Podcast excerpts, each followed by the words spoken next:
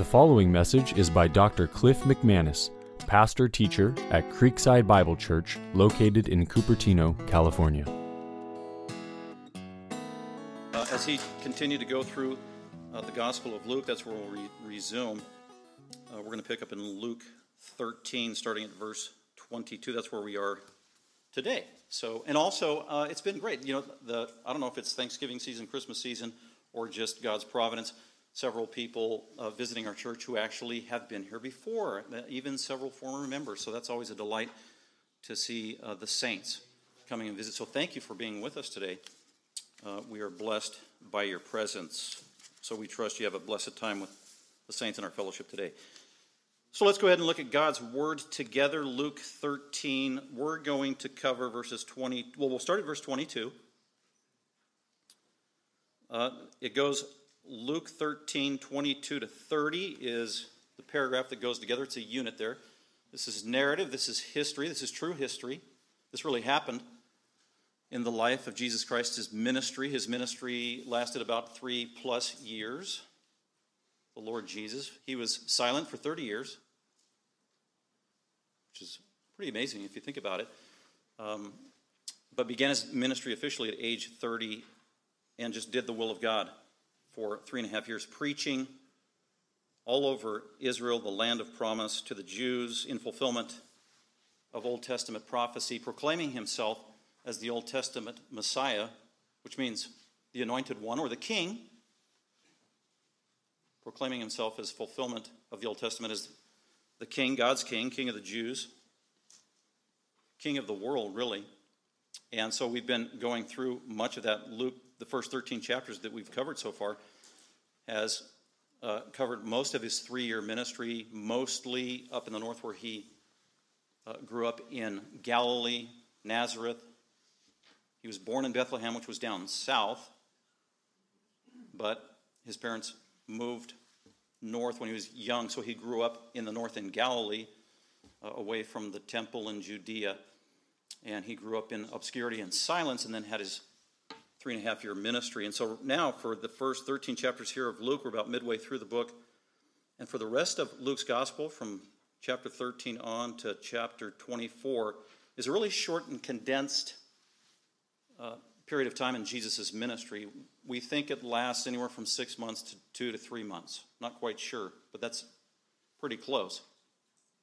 Uh, we saw, so in these last three to six months, what Jesus is doing is making a very deliberate trek from his hometown up in the north in Galilee, and he's going down south to where the temple is, where the feasts are celebrated, Passover's celebrated, where sacrifices are made, where the Jewish leadership has its headquarters, and the Sanhedrin, and even the governor of the Rome, who oversees that area, is nearby. And so Jesus is heading there down to Judea. He's going south, but he's not going straight south because if he did, he'd go through Samaria, and that was half breeds, half Jews, half a polluted people, and the Jews didn't like the Samaritans. Jesus did. Jesus loved everybody, but he's, his route is going around Samaria, and now he's going into that area called the Decapolis, over across the uh, Jordan River that goes down, the Decapolis area of those cities, and then below that is what is called Perea, and that's pretty much where he's been in the most recent sermons we've been covering in chapter 12 of Luke and chapter 13. So, probably somewhere in Perea, uh, the, on the east side of the Jordan River. And then he's eventually going to make his route across the Jordan River, heading towards Jerusalem, uh, because he knows that's where he's going to fulfill his purpose for coming. That's where he's going to die. He knows this. He doesn't know all the details because the Father was revealing information little by little, incrementally. He didn't let Jesus know everything all at the same time. Did Jesus know everything all at the same time during his ministry? No, he didn't. It was revealed as the Father uh, found it necessary, as he was trusting the Father every step of the way. Well, I thought he was God. Yes, Jesus is God, and he was God incarnate. And yet he agreed to and entrusted himself 100% to the Father to be 100% dependent upon the Father, which meant he gave up his right to exercise his godly authority of omniscience the entire time he was incarnate for those 33 and a half years So he trusted the Father every step of the way. So on any given occasion, Jesus didn't necessarily know everything as the God man, but sometimes uh, he knew things that no human being could know. But he definitely knows that he is on a mission. He knows why he's born. He must fulfill Scripture by dying as the Savior. And in Luke chapter 9, uh, we saw earlier, verse 51, it said, When the days were approaching, the days of his crucifixion, the days of his uh, death and resurrection, his days of his ascension, when the days were approaching, the time for him to die, it, he was determined to go to Jerusalem. He was determined. So that's uh, Luke 9:51. So that's where we've been ever since. Luke 9:51. We've been on this slow, circuitous path heading to Jerusalem to fulfill his mission. The New American Standard says uh, he was determined to go to Jerusalem. The Greek text actually says he set his face on Jerusalem. That's more specific and concrete and graphic. He fixed his gaze on Jerusalem. He was fixated on Jerusalem. That was his target. His eyes were on target. He was not going to take his eyes off the target. He knew his purpose. He's going to Jerusalem to die, and he will not be derailed, distracted. So he knows the will of the Father, and that's what he's been doing. And so he's still in process of doing that. So that's the background here for Luke 13. Look at verse 22. We just saw he preached one of his longest sermons in his ministry with tens of thousands of people crushing in on him. It was a comprehensive sermon in terms of a, a biblical worldview, ending with calling people to repentance that they might be saved, and also a rebuke. And then we saw last week that he continued his ministry and he's going along, and it says he entered into a synagogue. We don't know exactly where it was, but maybe somewhere in Perea on the east side of the Jordan River, because synagogues, we know from history, even are just, were just strewn all over Israel, hundreds and hundreds of synagogues, accessible to every Jewish community. They say that what they needed 10 or 12 men to constitute a synagogue, a gathering of the people. So synagogues were everywhere. One temple in Jerusalem, synagogues everywhere. And I don't know if you picked up on this last week. It was interesting, but as he was teaching in the synagogue, there, he noticed a woman in the synagogue. A woman in the synagogue, the place of worship, the place of, of learning. That is significant because that was not typical of the ancient people, the ancient pagans. They didn't see men and women as equal. They didn't allow their women to learn. They didn't gather together men and women. Well, the Jews did because that's what God required, because in the very beginning, God made humanity in his image. He made them male and female. So that's just another testimony to the truth of biblical Christianity and what God, how God views every person no distinction between male or female, all humans made in God's image. And so he, and then his compassion and love just comes out as he's got all these people he's teaching. Uh, he has the mission of the Father, and at the same time, always because he has a heart of love and compassion, he notices somebody hurting, and that was that woman that Austin preached about last week. Uh, the love of Christ, always going out to the needy, those who are hurting, those who need to be relieved and set free. This woman being demon possessed, but also the crippling stranglehold of sin is really what uh, snares us all. That's why he came. And so he was gracious and compassionate towards this woman, did a miracle. And as always, he had his naysayers criticizing him for doing a miracle. On the Sabbath day, because they were legalists, these were the religious leaders, they were legalists. They believed in the Mosaic law, but they twisted the Mosaic law. So that was the context. That's where we're coming off of Jesus doing that ministry. Preached this long sermon, tens of thousands of people. People are curious. They're following him. They're crushing in on him. He's always teaching and always teaching, committed to doing that, speaking the truth. Synagogues wherever he can on a hillside. That's why he came. Jesus is uh, the Savior, but he's also a teacher. That was his ministry. That constituted what he did. That was his agenda. Mark 1 says that Jesus came preaching and teaching. That's what he did. Teaching what? Truth, always truth speaking to the minds of the people directly, the very words of God. It wasn't about emotion, it wasn't about mysticism, it wasn't about experience, it was about the truth, setting people free in how they think with the very thoughts of God. That's what Jesus did. He was a teacher, not a social justice warrior or anything like that. That is not why he came. He was a teacher. He was called rabbi, which means teacher. And he welcomed that term. And that's what he was doing. That was his ministry that was his mission. So he came teaching, he taught in the synagogue, and now he's teaching once again. He's out uh, among the people, just picking up after this uh, synagogue incident. Uh, and then the mo- last thing they were talking about was the kingdom of God.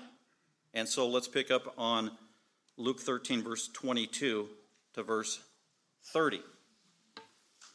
He continues on in his ministry, heading to Jerusalem. Verse 22 says, And he was passing through from one city and village to another. That's deliberate. Jesus never did anything flippantly, randomly, out of schedule, uh, coincidentally, or anything like that.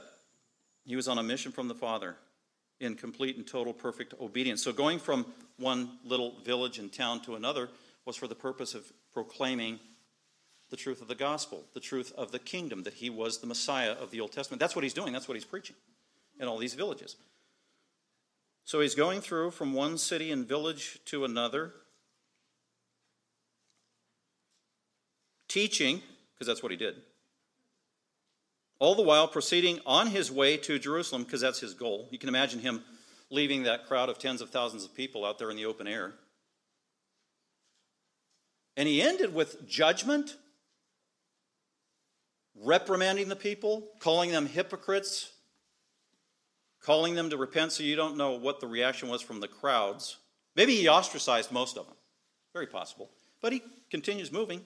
He's got his disciples with him, his 12 apostles. He's got some of the faithful women with him. All the while, his little entourage is moving on. It's the remnant, it's the few. He called them the little flock in that sermon that we saw in Luke 12. Remember, tens of thousands of people, and he said, My little flock, it's just a few people who are faithful, who are loyal, who are courageous. So those are the ones following him, with him, actually. The 70 maybe that he sent out and trained, they're going ahead doing reconnaissance for him and going to doors and finding hospitable homes where he can stay as he passes through. The 70 faithful servants sent out two by two, they're probably with him as well. Who else is with him? Well, the bad guys. They continue to haunt him, follow him, shadow him. This is the, uh, the Sadducees, the Pharisees, the scribes, the Jewish leadership. We've seen it time and time again. Early on, it said they, from that point on, they purposed to kill him. From that point on, they found they wanted to find a way to trip him up, either to expose him and make him look, uh, or to shame him publicly so he'd be discredited, or to get him on a legal matter so they might be able to actually arrest him and do away with him, even kill him, is what it said. So they're like a pack of hyenas in the bushes, in the shadows, off in a distance, always following him within earshot, because it said they're always trying to catch him in some, something in his teaching. So that's what this crowd probably looks like as it's moving its way to Jerusalem. So he's passing through from one city and village to another, uh, teaching, proceeding on his way to Jerusalem. And then verse 23 and someone said to him, and we've seen this, right? Uh, where somebody interrupts his teaching, whether it's uh, in the synagogue, in somebody's home where he's having a meal. Most recently, we saw this where he's teaching to tens of thousands of people. He's preaching a sermon, and then somebody interrupts him with a question. What did that happen? Three times we saw in Luke 12. He was interrupted three times, at least. And Jesus seems to always be accommodating. He, he's there to be with the people. He's the great shepherd. When if you're a shepherd and one of your sheep makes a noise or comes up or draws attention to himself, you don't just sh- you know shut him up and get away. No, because you're the shepherd. So that's why he accommodates the people, even when they're dumb questions, self-centered questions. Jesus entertains these questions. He doesn't shut them down. And that's what we have here. Somebody just spontaneously shouts out. We don't know how big the crowd is. Maybe it was fairly large. Somebody shouts out a question. So it's just interesting to think about if you were there with hundreds or thousands of people and there's Jesus teaching, would you would you shout out a question in the middle of everything? Are you that kind of person? Is that your kind of personality? I'd say there are few people who are like that.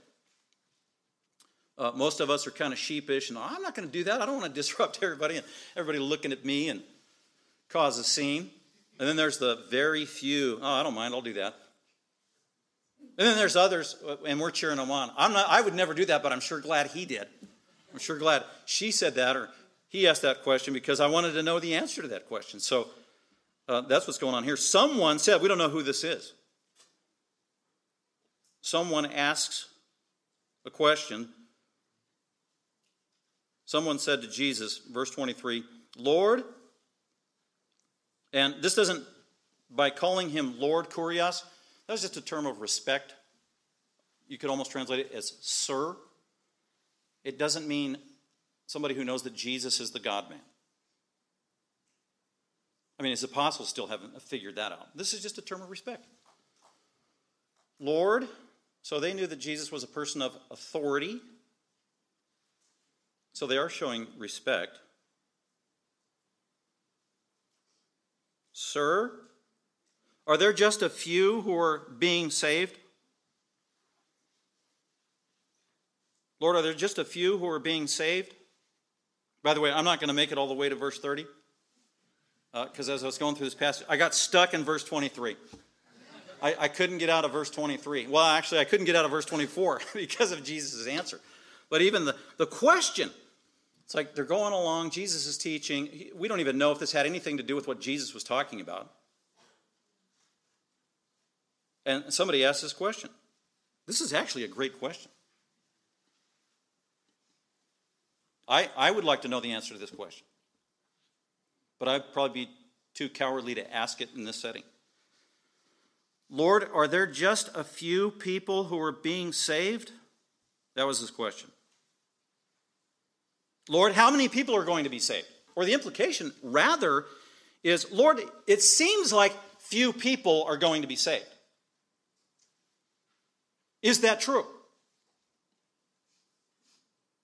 Another way to say it is, Lord, because this is a Jewish community of people, they have the Old Testament.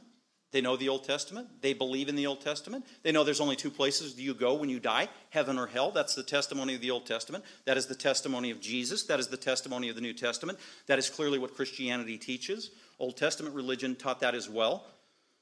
There's only two destinies you only go to heaven or hell. And saved is synonymous with being saved, knowing God in this life, and then when you die, you go immediately into heaven, just like David, King David said in 1000 BC in Psalm 23 I will dwell in the house of the Lord forever. What is that? That's a reference to heaven in the afterlife, being with God. Abraham knew this. When you die and you know God, you go to be with God in heaven. You don't go into soul sleep, you don't go into purgatory, you don't go into reincarnation. You either go to heaven or hell. They're real places, they are eternal, they are conscious, they are deserved. And your destiny is determined based upon how you responded to the truth of God, and in particular, how you responded to Jesus Christ. And so this Jew asked the question uh, Sir, Lord, Master Teacher, is it true that only few people are going to be saved? So the other way to ask that is, Sir, is it true? It sounds like, are most people going to hell?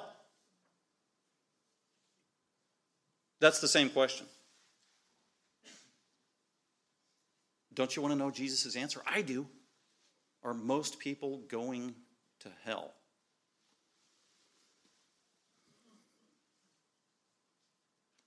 So let's look at Jesus' answer. You can almost uh, you can anticipate the way Jesus answered because when Jesus fields spontaneous questions, usually we are surprised, if not shocked and stunned by Jesus' answer. Usually, at least I am. Somebody asks a question, and then Jesus gives an answer. Usually, I'm scratching my head saying, "Whoa, I never would have said that."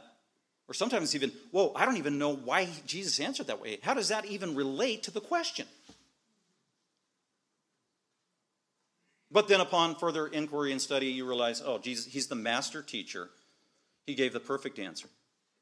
That's why he is so, that's why the Bible is so deep with such substance. It is so rich. As you look at Jesus' answer and you're thrown off kilter And that's how I was this week. And it took me, uh, I don't even know if I got off of being off kilter. I, I changed the title of my sermon, I think, four times. But it had to be given at a certain time during this week so that bulletin could be published. So that was one of my preliminary titles of the sermon today.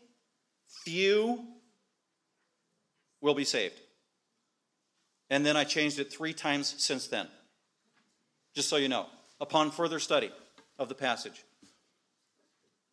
I came up with after further study, going all the way down to verse 30, I determined, well, no, actually, the title should be Many Will Be Saved. Wow. That's quite an, a 180 flip flop. How do you go from few being saved to many? Well, that's what I determined. I still think that's true. But it's too late to change the sermon, it's in the bulletin. then, upon further study yesterday, I was like, no, that's, that's not good enough. If I could change the title one more time, you can scratch this out or put it next to it. It's just simply strive, strive with an exclamation point, strive. That's what this is about, strive. We'll explain what we mean by that. So, this spontaneous person asks this question Lord, are there just a few souls, a few people who are being saved? And before I go into the answer, verse 24, I also just pondered why would somebody ask this question anyway at this point? Uh, we don't know who this is, but like I said, I think it's a good question. I think it's a sincere question. I would even say it's a legitimate question. I think it's an informed question. I think whoever asked this question, they, they were probably, I mean, I don't know, but it, it doesn't seem like they were new to Jesus' teaching, hearing him teach for the first time. I think this was a, something that somebody had been ruminating on, and they've been following Jesus' ministry and teaching for a while, and they had some empirical data to go by, and they were a little confused, and they needed clarification, and maybe they're kind of on the fence or the brink, or they, because we know the apostles are confused. The 12 apostles who have been with Jesus for almost three years, 24 7, even at the time of his death, after three plus years, they are still confused. They still don't get it, or a lot of it. So that makes sense. If somebody is confused and they need clarity, uh, but why would they even ask this question? Wow, it, it, Lord, it, it seems like only a few people are going to be saved. In light of what you're saying, in light of what I'm hearing, in light of your teaching, and what you just said in Luke 12, what you said back in Nazareth two years ago on the Sermon on the Mount, in Matthew 7, when Jesus literally said, Enter by the narrow gate, which leads to the kingdom. Few there be that find it. That was like two years previous. We don't know if this person heard that sermon, but Jesus did say that. That was a part of his teaching. Few, broad is the road that leads to destruction, to hell. Broad, many go there. So if this was Matthew 7, it seemed like, yeah, whoa, based on what Jesus just said, it seems like only a few people are going to be saved. It seems like most people are going to hell. And if that were true, then you have to ask the legitimate question oh, I thought God was a God of love, a God of compassion, a God of mercy, a God of forgiveness. Good news. What's good news about that? But this isn't Matthew 7. This isn't two years ago in Galilee. This is a completely different situation. And we, we have to go with the context of what he said here. We can't take those words and foist them in here if they don't belong here. And they don't. But this person who asked, uh, it seems like only a few people are going to be saved based on number one, things you've been teaching recently, especially that, that scathing sermon you just gave in uh, Luke 12, where basically Jesus ended that sermon by pointing his finger and castigating the entire multitude of people, saying, You're a bunch of hypocrites. That's what he said. Except for the little flock, the few faithful in the audience. So, whoa, that's, yeah, wow, that sounds like a few people are going to be saved. And then there were other incidents that did happen in the ministry of Jesus prior to this that would maybe be indicators that not many people are going to be saved. We saw in John 6, or uh, at some point in John 6 in Jesus' ministry, it says, Many of his disciples, after Jesus said, uh, I came down from heaven, uh, you must eat my flesh and my blood, and no one who eats my flesh and blood is not worthy of me. And it says, from that point on, many of his disciples followed him no more. It, it just seems like Jesus is ostracizing people everywhere he goes. And this has been going on for three plus years. How many incidents now have been public where his mother, Mary, and his younger siblings, at least four or five of them, his three brothers and his sisters, were publicly questioning him, embarrassed by him? Uh, John 7, his brothers categorically wanted nothing to do with him. They didn't even believe what he was saying was true. They made fun of him. His family, immediate family. Boy, if your family's not even into this, how can anybody else embrace what you're saying? You're ostracizing everybody, Jesus. Your own family, your own disciples, the multitudes. And probably the, uh, the zinger was the fact that he has ostracized pretty much the entire leadership of religion in Israel at the time. He's a religious man. Jesus is a religious man. He says he's basically a prophet, a fulfillment of Old Testament scripture.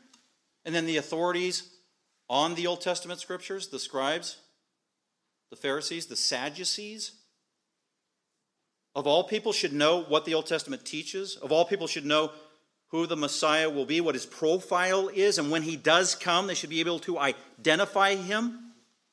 Of all people, And not one of the Pharisees uh, was willing to bow the knee or get baptized by John the Baptist, the one who was proclaiming Jesus as the Lamb of God.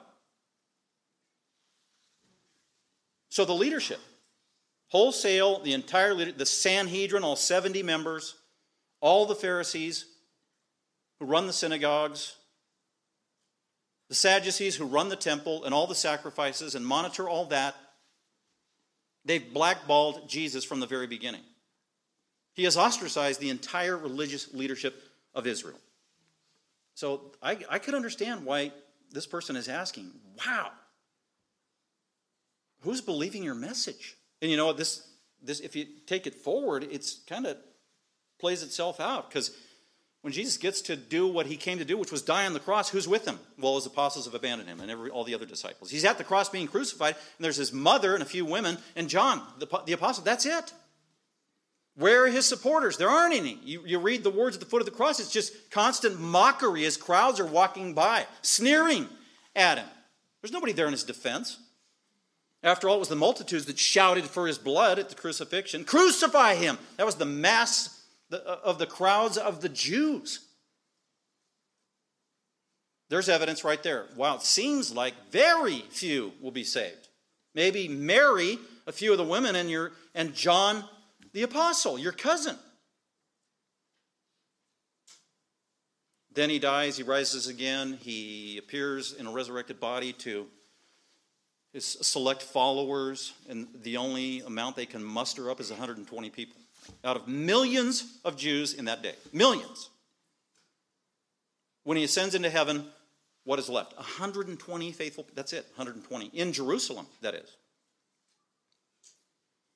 Well, how many were there up north where he grew up? Well, in Galilee up north, after he rose again from the dead, appeared for 40 days, and then he ascended into heaven, it says there was just a crowd of 500 people. It's a little more than 120, but that's not much out of millions of Jews who were exposed to his ministry.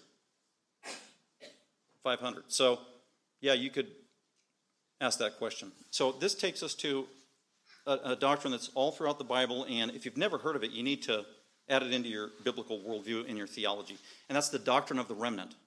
The doctrine of the remnant, the doctrine of the faithful few, the remnant. Remnant means a, a few select out of a, a greater whole, the remnant. That is all throughout the Bible. Uh, what that means is, out of many, only a few are actually loyal. Only a few believe. Only a few are sincere. Only a few stick with it. Only a few remain. I think only a few really get it and understand. This is the doctrine of the remnant. It is out throughout the entire Bible. Few. That is one reason why Jesus say, could say legitimately in Matthew 7 few there be that find it long term, in the big scheme of things. After all, Jesus came in fulfillment of the Old Testament. The scriptures given as a gift from Yahweh to the Jewish people, to the nation of Israel, Jesus came to his own, and his own received him not. That's John 1:11. His own received him not. And that means there was a wholesale rejection by the entire nation of Israel, save a few. Save the remnant, the faithful remnant, the faithful few. That's what remnant means. It's the faithful few. It's all throughout the Bible. Uh, you can go to the very beginning uh, in Genesis chapter 6. There, was an explosion of the population from the time of Adam and Eve that reached a, a, a peak or a pinnacle in the days of Noah, probably 1,500 years after Adam was created, 2,500 BC. There were maybe millions of people on earth at that time. And God says, you know what? Sin and wickedness is so rampant, it is so prolific that I'm going to wipe out the whole world, save eight people. Can you imagine tens of millions, millions of people, and God saved only eight people? And it, he specifically said that Noah was a righteous man. Noah was a faithful man. It doesn't even say that Noah's wife was faithful or his three sons. But he saved Noah. Noah was faithful, and he saved Noah's family, his three sons, their wives, and his wife. So eight people. That's the remnant. That's the faithful remnant. So that's 2500 BC. You can go out throughout the entire Bible and you will see this doctrine of the remnant, the faithful few. All the way to the very end, even in, in during the church age. That's why Jesus said uh, during the church age there's going to be wheat and tares, or wheat, that's true believers, and weeds, fake Christians. And fake Christians probably will dominate in terms of apparent population. It's like today they say, oh, we have how many Christians on planet Earth out of 8 billion people? Well, we have over, get this, 4 billion Christians on planet Earth. Isn't that exciting? Not really. Because of who's being counted as Christians in that number. It's not the faithful remnant, it's few who truly understand, who truly believe the true gospel, who truly stay loyal, who truly get it, who have truly been saved. So that's the doctrine of the remnant. This is very helpful to understand the doctrine of the remnant, that it's all throughout the Bible. Jesus taught on it, he talked about it, he warned the people. And that's why you could say you grow up with somebody and, oh, I thought they were a Christian. They, they went to church, they went to Bible study, they walked the line, they got baptized, they committed the church, they even joined the church, they served in the church, they prayed, they were such a nice person even for years, even for decades, and then when they're 43, they walk, they turn their back on Christ and they just walk out and become an atheist. How did that happen? Well, they didn't lose their salvation, they were never saved in the first place. They were not a part of the faithful remnant. That's what Judas was. By all appearances, Judas was a legitimate follower of Jesus Christ for three and a half years. And finally, he is exposed in the last week of Jesus' life. And Jesus was the one who exposed him. Jesus knew he was a phony. The 11 other apostles had no idea. They thought he was real, legit. So, the doctrine of the faithful few, remnant, it's helpful for us practically to realize this is a teaching of the Bible. Because then you can interpret things more properly. Oh, why did this happen? Why did they get derailed? Why did they go off? Why did they uh, go from being a Christian to an atheist, agnostic, skeptic, critic of the faith, Satanist, whatever? because they were never saved. And unless they repent and get saved, then they would never have been part of the faithful remnant, the faithful few. So let's go back here. Now we understand this guy's question a little better.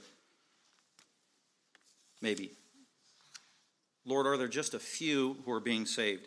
And now we'll go to the answer. Verse 24. And Jesus said to them, so he always uses somebody's question as an opportunity to turn it into a Sunday school lesson or a sermon or a lecture for everybody. Hey, there was a question publicly stated in the public domain, therefore I will answer it accordingly. in the public domain for everybody. Put your seatbelt on. Here we go.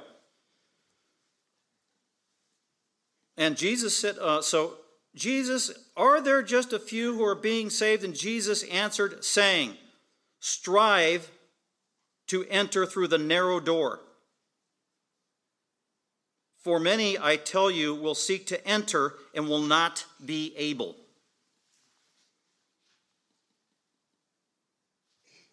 Wow.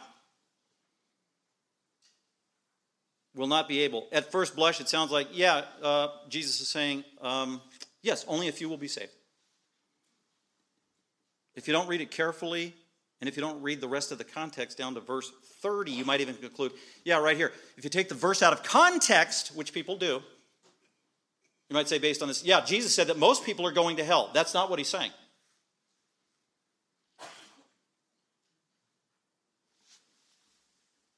Strive to enter through the narrow door. For many, I tell you, will seek to enter and will not be able. Once the head of the house, that's Jesus the judge or God, raises or gets up and then shuts the door. What door? The door to salvation, the door to the kingdom of heaven, the door to redemption, the door to reconciliation, the door to knowing God, the door to eternal life, the door to heaven, the door to forgiveness of sin, the door to being right with God, the door to being born again. That's what it means. Once the head of the house, the master of the Lord Jesus, the judge, or God, shuts that door, and you, he personalizes it, begin to stand outside the kingdom, outside salvation, outside justification, outside salvation, and knock on the door, God's door, the door of the kingdom, because you can't get in, crying out, saying, Lord, open up, open the door to us. And he, that's God, the judge, will answer and say to you, I do not know where you are from. No, I'm not going to open the door. You're not getting in. You don't, forget, forgive, you don't get forgiveness of sin. You don't get heaven. You don't get redemption. You don't get to come into the kingdom. You're not one of mine. You must remain in outer darkness. You must remain in judgment. You must remain in eternal hell. That's what this means. And the picture here, I just couldn't get Noah's ark out of my mind. God told Noah, This world is wicked, it is evil, I'm going to wipe it out to save you and your family. So I want you to build an ark. Based on Genesis 6, we think Noah spent 120 years building that ark. Why? Because it was a huge, massive ark. 120 years. The Bible also says that Noah was a preacher of righteousness. What was he doing while he's hammering away? Repent, for the kingdom is, uh, well, actually, the kingdom is going down. He was a preacher of righteousness. And what did they do? They mocked him. They mocked him. Oh, that old man, what an, I mean, he's 500 years old at the time, senile. What's he talking about? Rain, what's that? Flood, he's making up words. So maybe for 120 years they completely mocked Noah, and then Genesis 7 says, then the rains came down.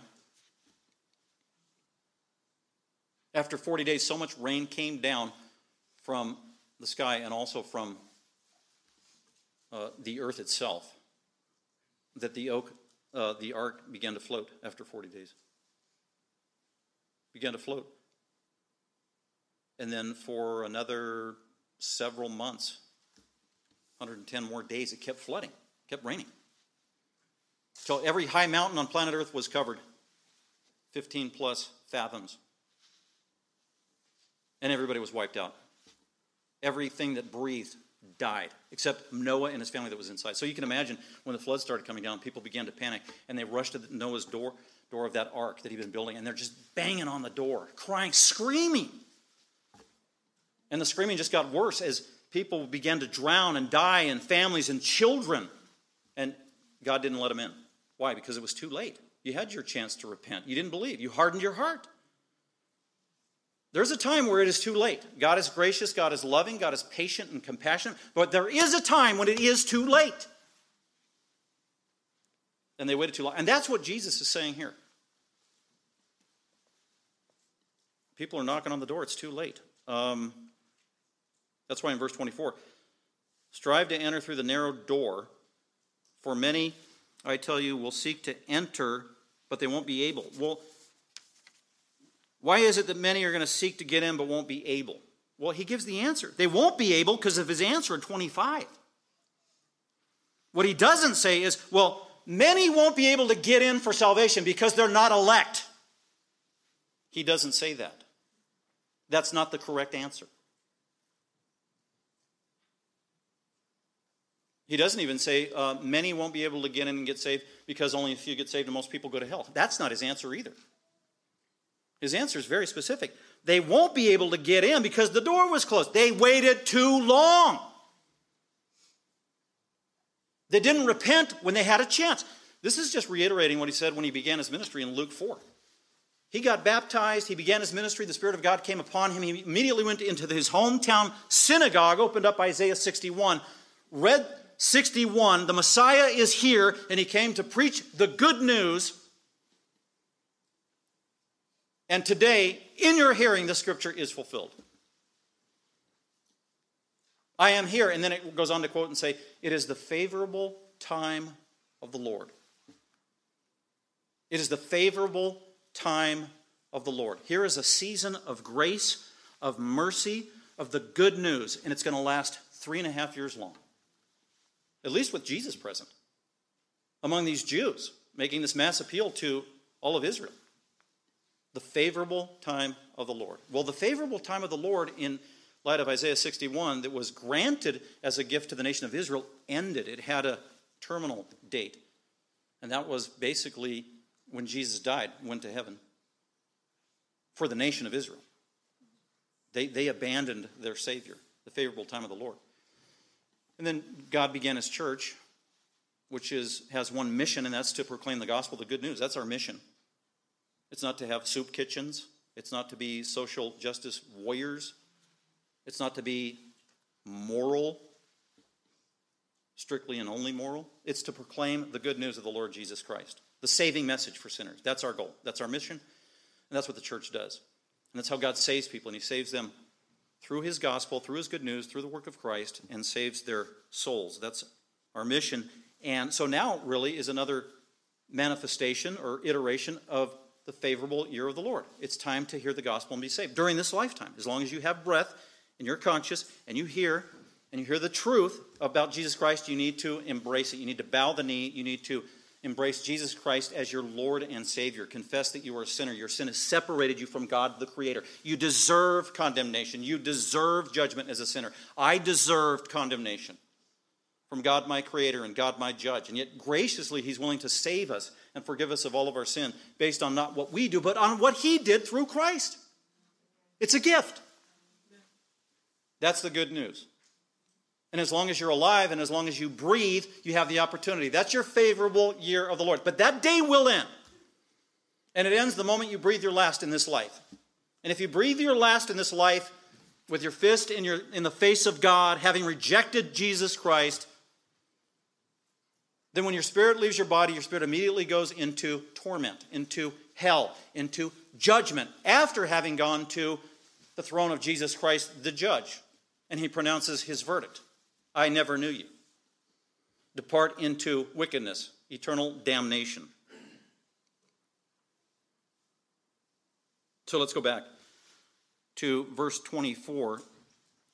Why are these people not able to? Because they waited too late. That's why it's a beautiful thing that uh, Derek, Pastor Derek's preaching through Hebrews, because a theme all throughout Hebrews is there are people on the fence. They have all the information they need, they have all the intelligence they need. Salvation, by the way, is not uh, a matter of, oh, if they just had more reasons to believe. If they just had more evidence. No.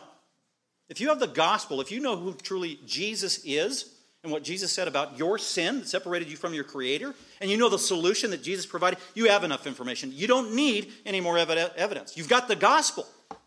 That's the truth about reality. And then you have to make a decision about the gospel. I either embrace it and it saves my life and my soul, or I reject it and I'm condemned forever. And so the book of Hebrews is all about that. There are these people, probably with Jewish background, they know the truth, they know the Old Testament scriptures, they've heard about Jesus Christ, they've even heard about the gospel and the movement of the church, and they're on the fence, and many of them are indecisive. They're being pulled by family, background, heritage, wrong thinking, deception, fickle, superficial interpretation of life, whatever it is, materialism, pulling and tugging at them. And that the Hebrews author just keeps pleading with them Today is the day of salvation. Today, do not harden your heart. That's pretty much what Jesus is saying here. Uh, there will be a day when it is too late and the door will be shut which is a good reminder this is real practical theology. There is not a second opportunity for salvation after you die. Do you know some religions teach that? Some people who call themselves Christians teach that. After you die, you get another opportunity. No, Hebrews 9. It is appointed to every person to die once, and then immediately is judgment, and then the verdict is rendered. That's it. Your fate is sealed forever. So, this is Jesus' answer. Uh, just a couple of notes about the way he answers here. Okay, so the question is uh, Lord, are only a few people going to be saved? And notice what he doesn't say. He doesn't say just straight up, uh, yes, only a few people will be saved. He doesn't, he doesn't directly answer the question, which is typical Jesus, right? So he doesn't say, uh, yes, only a few will be saved. But he, he also doesn't say the converse. He doesn't say, oh, no, no, many people will be saved. He doesn't say that either, at least immediately. Well, then what does he do? Uh, well, he, redact, he redirects the question. He actually eventually answers the question. But he redirects it, refocuses it, because he's the master teacher, he's the God man. And he turns it from a really a kind of a shallow, superficial academic question, like a stat here, give me a stat. How many people are being saved? Give me a number. What's the ratio?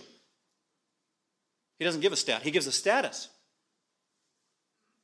of a person, of an individual, of their soul, of their destiny. So he doesn't answer this guy's question immediately, who was basically saying, How many? How many? How many? That was his question. Jesus didn't answer that question. His question, he does answer a question. His answer is it's who. It's not how many, it's who. Not how many get saved, it's who gets, and he it, and he says, You. Do not be concerned about those other people. Don't be concerned about all those other people that don't get saved. It's about you. Are you going to be saved? That's what Jesus does.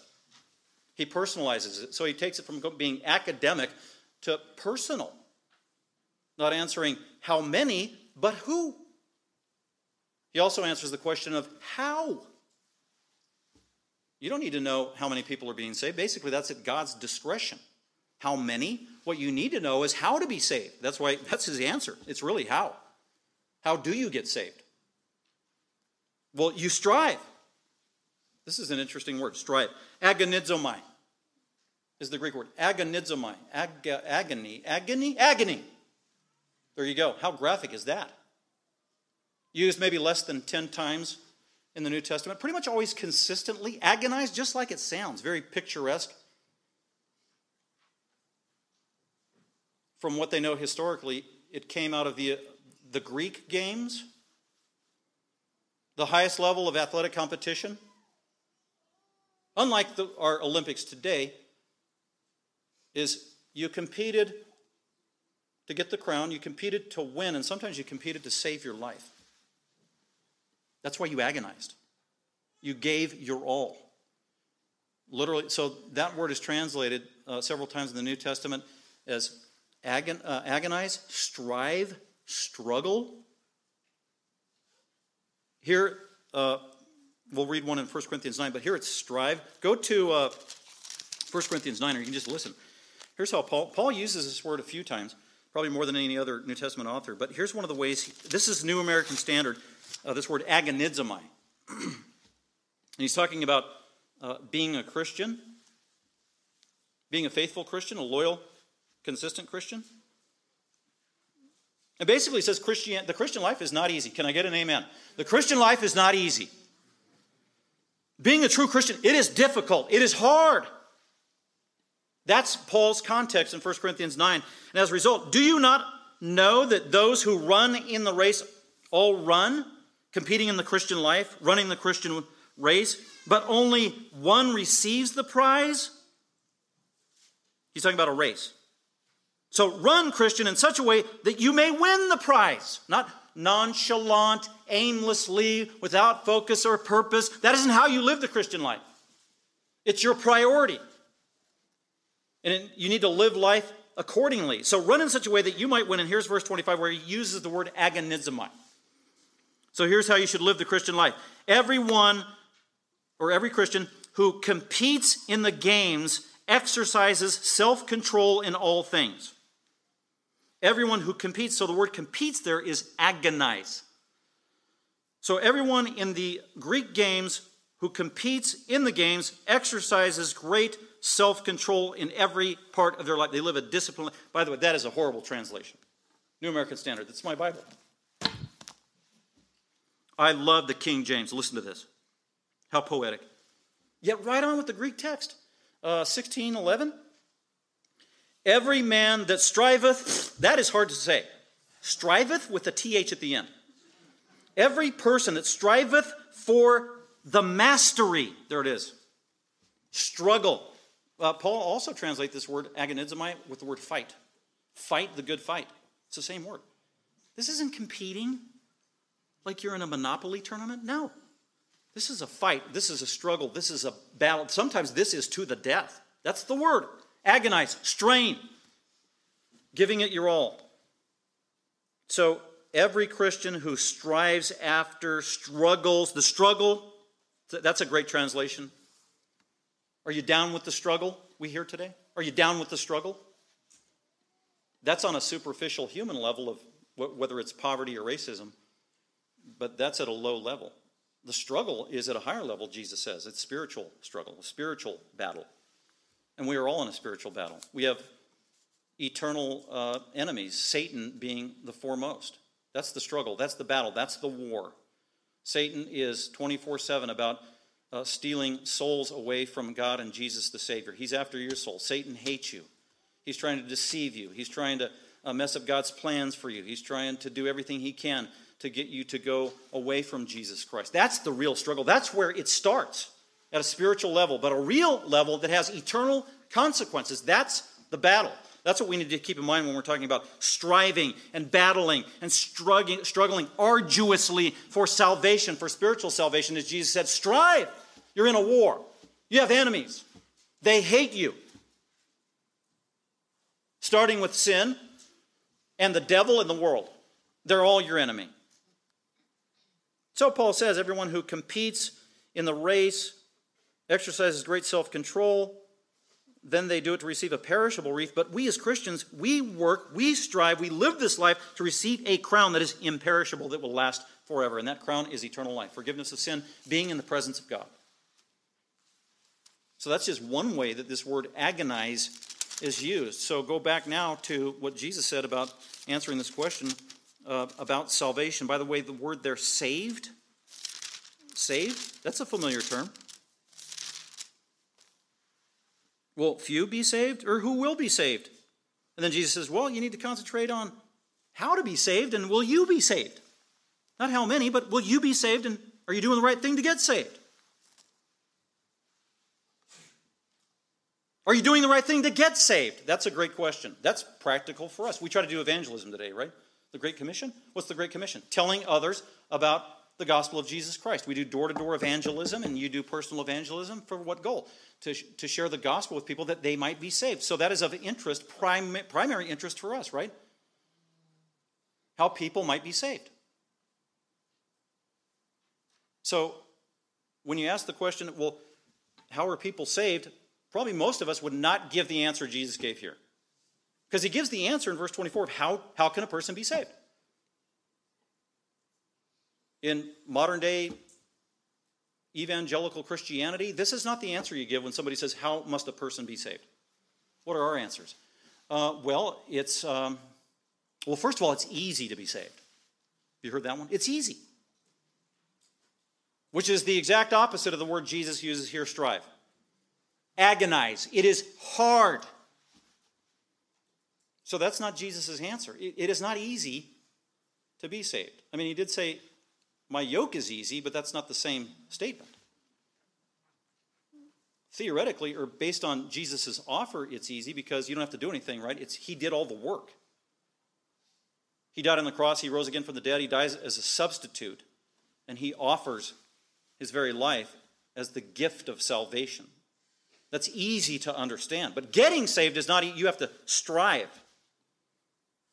Strive. Don't be confused. Jesus is, is not saying you need to work for your salvation. He's not saying that. He's saying you need to have the right mindset about how to attain salvation. And what, what, what is salvation, by the way? This person used the word saved. There's a lot of confusion about that. What does it mean to be saved? Well, Jesus' definition of what it means to be saved is in verse 28 and verse 29. And he says, if you are saved, that it's the synonymous with entering the kingdom of God.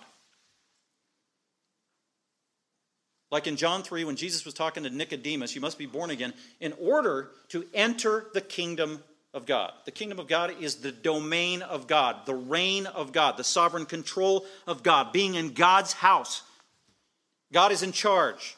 And to be saved means you are a legitimate citizen of his kingdom. Under his domain, under his authority, he is your king on a personal level. You belong there. Whether that is in heaven right now, in the spiritual realm, or whether it's on earth right now in this physical realm. The kingdom of God is having a right relationship with the king and his kingdom, which is salvation, and it's spiritual salvation, and all that that entails. So, how do you get saved? Well, you must strive. You must strive to enter through the narrow door. So, it's not, he's not saying strive or work for your salvation, but he's saying, here's how you get saved. You strive to enter through the narrow door. Well, who's the, who's the narrow door? It's, Jesus said that. He is the door, right? I am the door to salvation. There is no other door. You can't go over the fence. You can't go through that door. There are no, are no, other ways. I am the way, the one and only way to the Father who is in heaven. It's only through me. John 14, 6. Acts 4, 12. There's only one way. It's through Jesus. He is the narrow door. That's what he means. Strive to get to that door, to get to the right door. Do not be distracted. Do not get derailed. Do not listen to false teachers. Do not be apathetic. You've got to work hard at it. You've got to be serious about it. You've got to be prayerful about it. You can't fall in love with the things of this world. That's what it means to strive. After the door, the right door, the right relationship with Christ. Don't be like Judas, who got waylaid and distracted by money and everything else and his ego. He didn't get, he didn't lose his salvation, but he got deceived. He got deceived. Don't do that. Strive. Strive to enter the narrow door. That's how you get saved. It's through Jesus and Jesus alone. So, all the religious so called leaders of history and prophets and saviors, their door led to eternal hell. Whether it was Buddha or Confucius or Gandhi or Joseph Smith or Muhammad or Allah or pick your religion, pick your philosophy, pick your savior. They were all counterfeits. They were Jesus called them thieves in the book of John. They were thieves and robbers. God said in Ezekiel 18, Every soul is mine. It belongs to me. I own every soul. There's only one way to be saved. It is through Jesus Christ.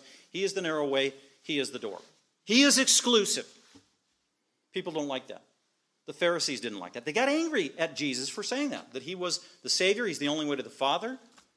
That makes people angry. That's why our message is not popular. You go out into the world, you share with an unbeliever, you tell them, eventually you get to the opportunity to tell them there's only one way, and it's through Jesus Christ, and it's the Jesus. So sometimes they say, oh, okay, yeah, I'm, I'm, I'm hip on Jesus. Then you start telling them about the Jesus of the Bible. Oh, not that one. Ooh, that was mean. He said that? Oh, I don't believe that. It's got to be an error. No, it's the true Jesus, the narrow way. So it's striving through the narrow way. That's Jesus Christ, his person. The narrow way is Jesus, his person. It's also his life. It's only through what he did. He came here as a sacrifice. He came as the Lamb of God. He came and lived a perfect life sinlessly for 33 and a half years or 33 years. He was sinless. He was the God man, and then he purposed to do one thing, and that was to go on a cross and be crucified as a substitute for sinners and absorb the wrath of the Father while he was on that cross for six hours. So that's the only way you can be saved. That's the only thing that appeases or assuages God's wrath and his hatred for sin is through the work of Christ. In other words, we can't save ourselves. We can't do anything to earn God's forgiveness, to earn God's favor.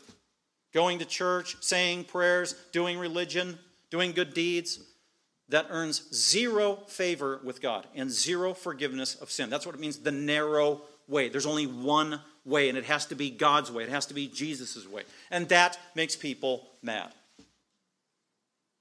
And that's what Luke's pointing out here that from chapter 13 to 24, people are just going to get more and more angry with Jesus. He's going to ostracize himself from more and more people. And he's not purposely trying to do it. You know what he's doing? All he's doing is telling the truth.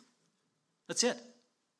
The truth ostracizes people who don't want to hear it. The truth ostracizes sinners. So Jesus is the way and the only way to enter. We're going to stop there and we're going to pick up next week uh, the rest of this from verses 25 to 30.